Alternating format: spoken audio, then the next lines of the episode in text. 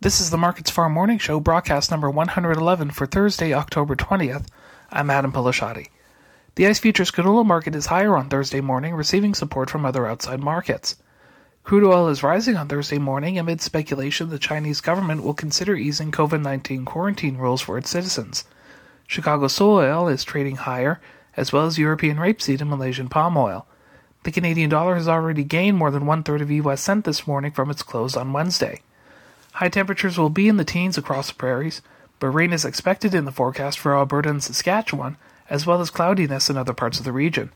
The November canola contract is up $4.20 per ton at $873.90, while the January contract is up $1.90 at $872.30.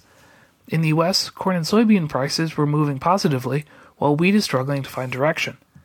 The U.S. corn harvest is still ongoing despite rains in next week's forecast for growing areas from North Dakota all the way down into eastern Texas.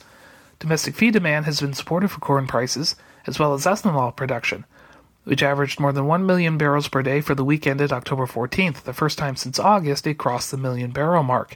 However, cheaper corn prices in Brazil and lower water levels on the Mississippi River are hampering U.S. corn exports.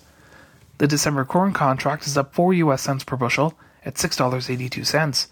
Low levels on the Mississippi and Ohio rivers are creating logistical headaches for soybean shipments, which are being bottlenecked at the Gulf of Mexico.